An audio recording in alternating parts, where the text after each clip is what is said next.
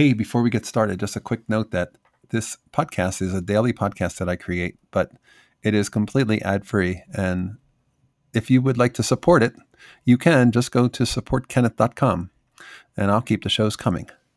All right, on with the show. Hey, I'm Kenneth Weichita. I'm a professional photographer here in Colorado. Welcome to another one of my daily morning photography podcasts. So today I'm going to talk about camera shops.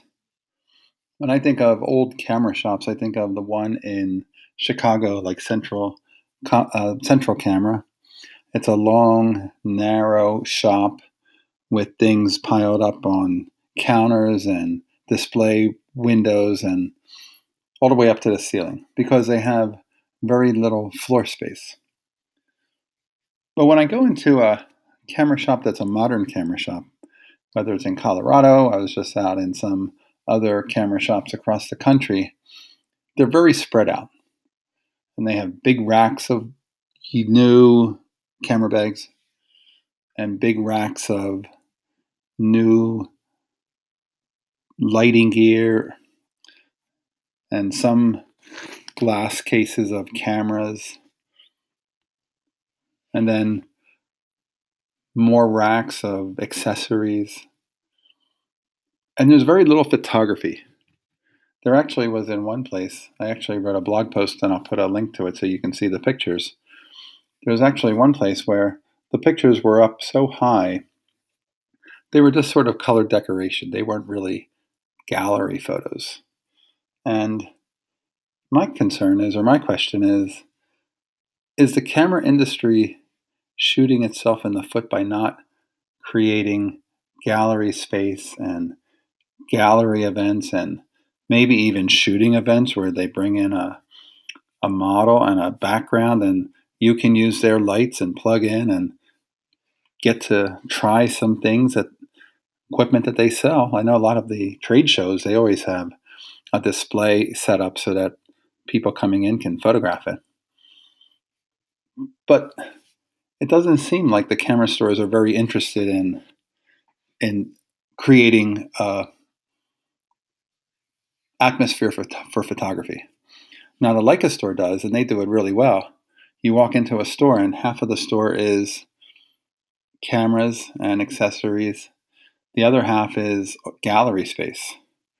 And there are books for sale that feature many of the legendary photographers.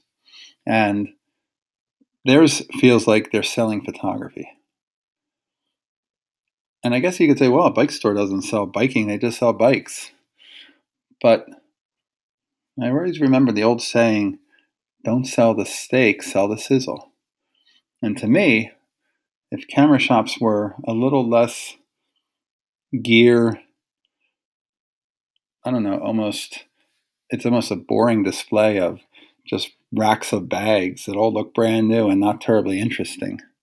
And I know that's probably where they make their bread and butter because they don't make money on the cameras, they make money on accessories. But the whole display just feels like we're just here in the gear business, but we're really not in the photography business. And I wonder if they featured a photographer who comes into the store, a photo that they made of their grandpa, or another photographer who did a bunch of photographs at a car show. And they featured those photographs. And they even invited those photographers to come in and bring their friends and have an art opening. Would it bring more people in to say, I want to figure out how to shoot car photos?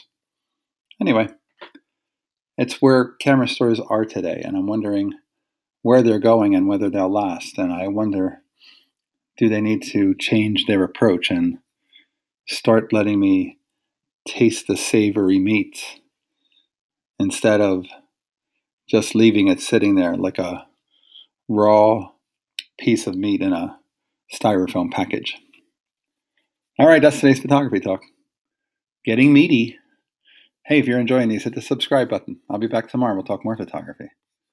As always, here's to good light.